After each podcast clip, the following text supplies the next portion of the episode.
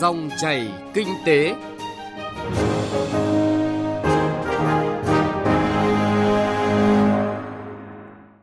Biên tập viên Trung Hiếu xin chào quý vị và các bạn. Thưa quý vị và các bạn, chương trình Dòng chảy kinh tế hôm nay có những nội dung chính sau đây. Cải cách thể chế kinh tế để nâng cao nội lực, tăng sức chống chịu cho nền kinh tế Việt Nam. Thị trường chứng khoán Việt Nam 2023 khi niềm tin phục hồi.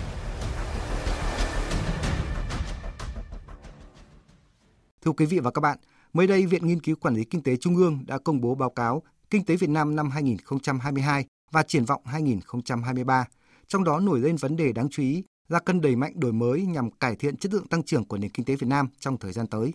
Trước hết, chúng tôi điểm một số dự báo quan trọng được đưa ra trong báo cáo này. Báo cáo Kinh tế Việt Nam năm 2022 và triển vọng năm 2023 đưa ra hai kịch bản cập nhật về dự báo kinh tế Việt Nam năm 2023. Theo đó, tăng trưởng kinh tế năm 2023 có thể đạt được mức 6,47% theo kịch bản 1 và 6,83% trong kịch bản 2.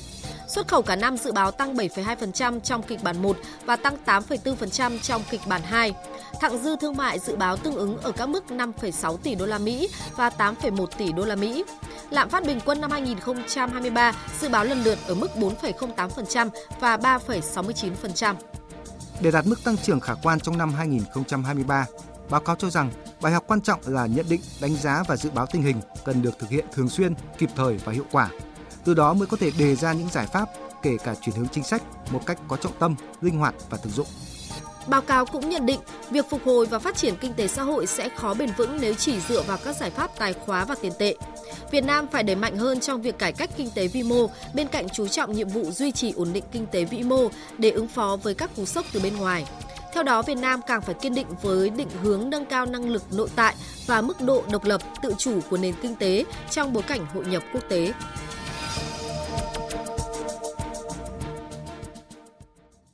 Có thể thấy tăng trưởng kinh tế Việt Nam vẫn được dự báo đạt hơn 6% trong năm 2023. Đây là mức cao trong bối cảnh kinh tế thế giới còn nhiều bất định, phức tạp và khó lường và cũng cho thấy tiềm lực tăng trưởng trong khó khăn của nền kinh tế nước ta. Tuy nhiên, tăng trưởng GDP 6% là vẫn nằm trong biên độ tăng trưởng trong giai đoạn dài trước đây của nước ta và chưa cho thấy sức bật đột phá và phát triển bền vững của nền kinh tế trong thời gian tới. Muốn tăng sức chống chịu cho nền kinh tế Việt Nam trước những cú sốc từ bên ngoài, nhiều khả năng sẽ tiếp tục xuất hiện thì phải đẩy mạnh cải cách và đổi mới thể chế kinh tế để nâng cao nội lực của nền kinh tế. Biên tập viên Trung Hiếu có bài phân tích.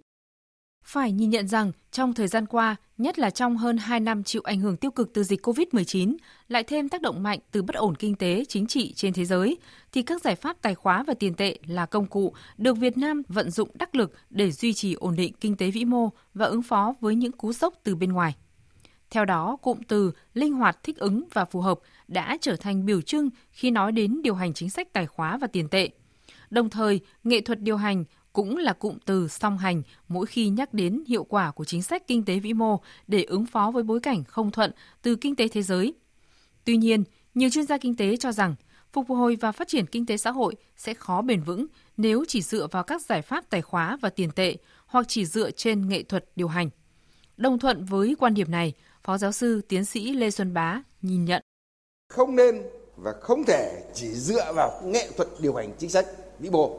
Cái này vừa rồi là Việt Nam mình được ca ngợi là tung lý dầu thì, thì cũng đúng, cũng rất, cũng rất tốt. Nhưng mà có lẽ là nếu mà thiên quá về cái chuyện này thì cũng không phải là chuyện hay.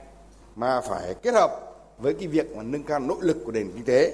cũng như là phát triển một cái nền kinh tế độc lập tự chủ trong cái điều kiện hội nhập và toàn khóa tôi cho là đây là cái bài học rất là lưu ý mà cái việc à, covid vừa rồi nó làm đứt gãy các chuỗi cung ứng thì ta thấy rằng là cái chuyện mà cần phải có một cái nền kinh tế độc lập là rất là tốt độc lập nhưng mà xin lỗi là không phải là anh hùng nhất khoảnh đứng một chỗ như chuyên gia kinh tế Lê Xuân Bá đã nhìn nhận, độc lập nhưng không phải là cô độc. Và Việt Nam càng phải kiên định với định hướng nâng cao năng lực nội tại, mức độ độc lập và tự chủ của nền kinh tế trong bối cảnh hội nhập quốc tế. Dù đã có nhiều kinh nghiệm, nhưng Việt Nam không nên và không thể chỉ dựa vào nghệ thuật điều hành chính sách kinh tế vĩ mô để ứng phó với các bất định, rủi ro từ kinh tế quốc tế và trong nước. Bởi nghệ thuật điều hành cũng là cụm từ cho thấy đang trong tình trạng đi trên dây, là trạng thái bị động.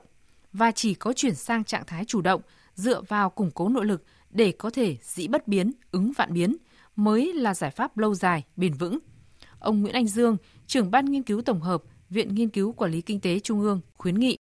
Đầu tiên, đây là cái cải cách về nền tảng kinh tế vi mô là cấp doanh nghiệp, sửa đổi các cái luật, luật chứng khoán, luật các tổ chức tín dụng. Không chỉ liên quan đến câu chuyện chúng ta nói gần đây, đấy là tạo lập lại một cái thị trường tài chính nó có kỷ luật, nó minh bạch hơn và hiệu quả hơn. Mà nó còn có những cái câu chuyện ví dụ như khi mà Việt Nam đang nói đến những câu chuyện như là phát triển trung tâm tài chính quốc tế chẳng hạn, câu chuyện về thí điểm công nghệ tài chính trong lĩnh vực ngân hàng thì chúng ta biết là cái nghị định về fintech cũng đã được dự thảo và thảo luận rất nhiều trong những năm vừa qua nhưng đến bây giờ vẫn chưa được ban hành đấy cũng là một cái yếu tố mà chúng ta cần lưu ý. Yếu tố thứ hai nói nhiều hơn ở trong thời gian ở đây là câu chuyện là chính thức hóa cái khu vực phi chính thức. Và đặc biệt cái câu chuyện là chuyển đổi các hộ kinh doanh thành doanh nghiệp. Thì đấy vấn đề làm thế nào để chúng ta tạo được cơ chế để các hộ kinh doanh họ có động lực chuyển thành doanh nghiệp? Thì đấy mới là câu chuyện là để tăng được hiệu quả tăng được năng suất và tạo được cái động lực cho tăng trưởng. Rõ ràng, Việt Nam không thể tách rời các cải cách kinh tế vi mô khỏi các nhiệm vụ duy trì ổn định kinh tế vĩ mô và ứng phó với các cú sốc từ bên ngoài. Đặc biệt, trong các cải cách vi mô, chuyên gia kinh tế nhấn mạnh cần làm lành mạnh hóa hoạt động của các doanh nghiệp và các khu vực thị trường. Theo đó, không chỉ tăng năng lực chống chọi các cơn gió nghịch từ bên ngoài mà càng cần tháo gỡ những khó khăn yếu kém nội tại, thậm chí là những vướng mắc do chính chúng ta tạo ra. Chuyên gia kinh tế tiến sĩ Lê Duy Bình, giám đốc điều hành Economica Việt Nam đánh giá. Cái vấn đề nội tại của nền kinh tế, ví dụ như chúng tôi thấy rằng là năm 2022 những cái khó khăn của nền kinh tế của chúng ta sẽ không khó khăn như vậy. Nếu như chúng ta không có những khó khăn của thị trường trái phiếu. Đó là xuất phát từ những cái quá trình mà hoạt động của các doanh nghiệp của chúng ta, rồi là những cái hoạt động quản lý của quan nhà nước của chúng ta, nó đã tạo ra những cái tác động rất lớn đối với thị trường chứng khoán. Nó tạo ra rất nhiều khó khăn vào cái nửa cuối của năm 2022 vốn dĩ nền kinh tế đã khó khăn. Đây không phải là cơn gió nghịch, đây là những cái khó khăn mà chúng ta tự làm ra. Như vậy, cái điều đó là tôi nghĩ rằng là có những cái cơn gió nghịch chúng ta không thể xoay chuyển được có những cái khó khăn của nền kinh tế thế giới chúng ta cũng không thay thay chuyển được thì chúng ta sẽ cần phải tập trung vào đâu là những cái nội tại của nền kinh tế chúng ta mà chúng ta có thể thay chuyển được như vậy những cái khó khăn mà chúng ta đã tự tạo ra nền kinh tế của chúng ta đã tạo ra doanh nghiệp của chúng ta đã tự tạo ra rồi là những cái chưa hiệu quả trong công tác quản lý của chúng ta đã, đã tạo ra thời gian vừa qua cần tránh trong năm 2023 và rất nhiều những cái vấn đề khác tôi nghĩ rằng chúng ta cũng cần phải nhấn mạnh để từ đó để chúng ta thấy rằng là có rất nhiều những cái dư địa để cho chúng ta có thể hạn chế được những cái rủi ro giảm bớt được những cái tổn thất đối với nền kinh tế trước những cái cơn gió nghịch như vậy. Các chuyên gia kinh tế cũng nhấn mạnh thông điệp về cải cách thể chế kinh tế cần được làm nổi bật trong năm 2023 này. Đó là việc ưu tiên chính sách tiếp tục tập trung vào cải thiện nền tảng kinh tế vi mô và đổi mới hệ thống thể chế kinh tế theo hướng thân thiện hơn với đổi mới sáng tạo và môi trường, gắn với xử lý hiệu quả những rủi ro trong môi trường kinh tế quốc tế đầy biến động.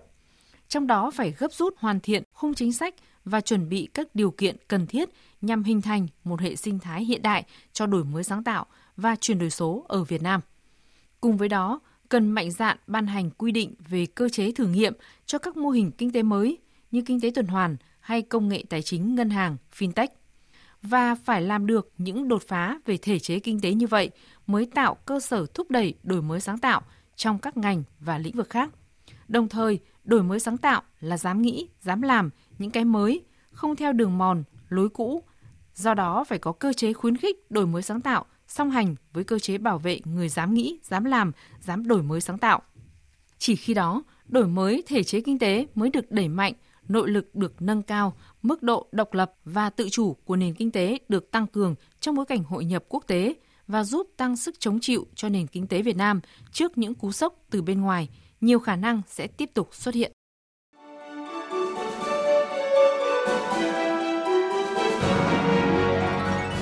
Dòng chảy kinh tế Dòng chảy cuộc sống.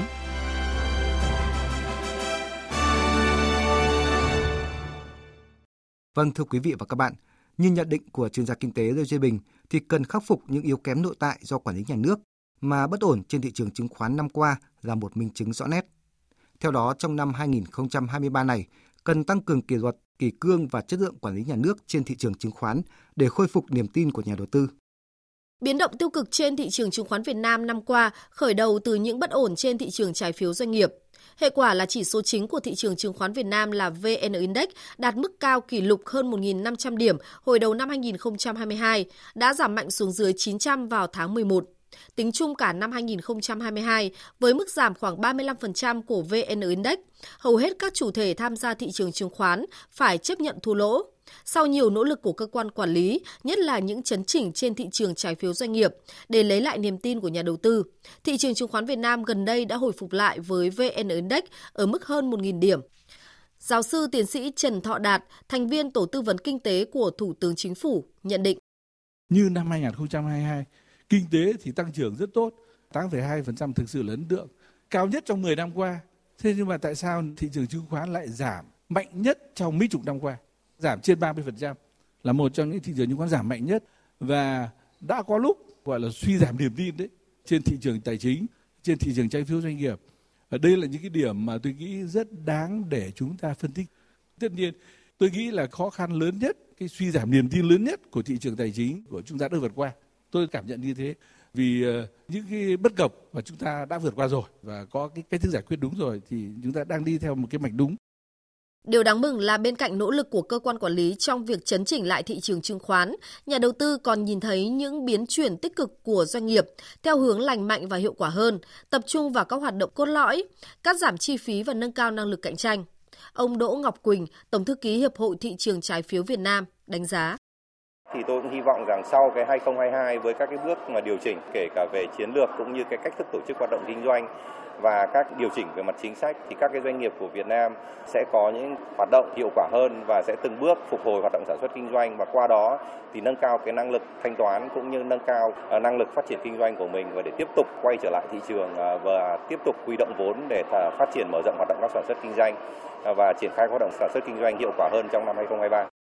Về phía cơ quan quản lý thị trường cũng cam kết sẽ tăng cường đảm bảo thị trường chứng khoán Việt Nam hoạt động thông suốt, ổn định, minh bạch, trật tự, kỷ cương. Bà Vũ Thị Trân Phương, Chủ tịch Ủy ban Chứng khoán Nhà nước cho biết.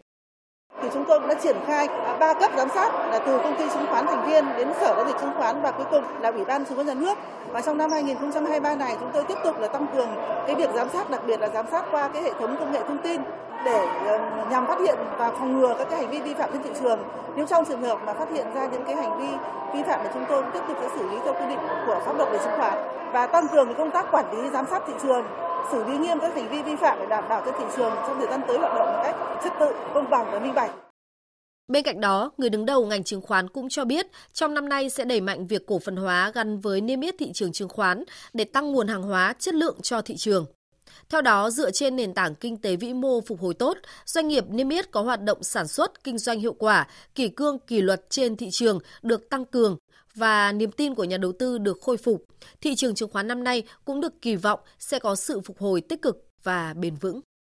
Quý vị và các bạn vừa nghe về những nỗ lực nhằm khôi phục niềm tin trên thị trường chứng khoán Việt Nam, góp phần hồi phục và phát triển bền vững thị trường này trong năm 2023. Nội dung này cũng đã kết thúc chương trình Dòng chảy kinh tế hôm nay. Chương trình do biên tập viên Trung Hiếu biên soạn và thực hiện. Xin chào và hẹn gặp lại quý vị và các bạn trong các chương trình sau.